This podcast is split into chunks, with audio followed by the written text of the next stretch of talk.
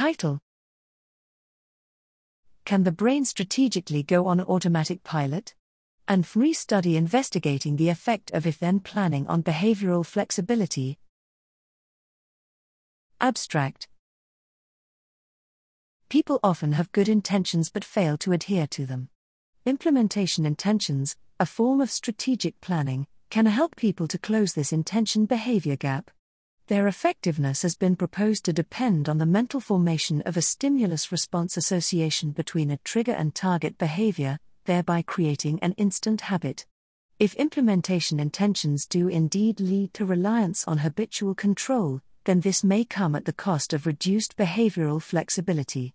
Furthermore, we would expect a shift from recruitment of corticostriatal brain regions implicated in goal-directed control towards habit regions.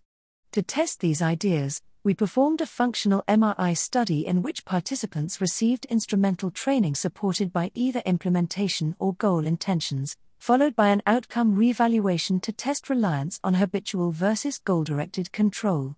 We found that implementation intentions led to increased efficiency during training, as reflected in higher accuracy, faster reaction times, and decreased engagement of the anterior caudate.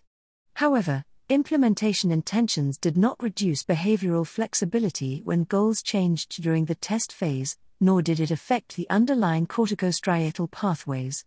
Additionally, this study showed that slips of action towards devalued outcomes are associated with reduced activity in brain regions implicated in goal-directed control.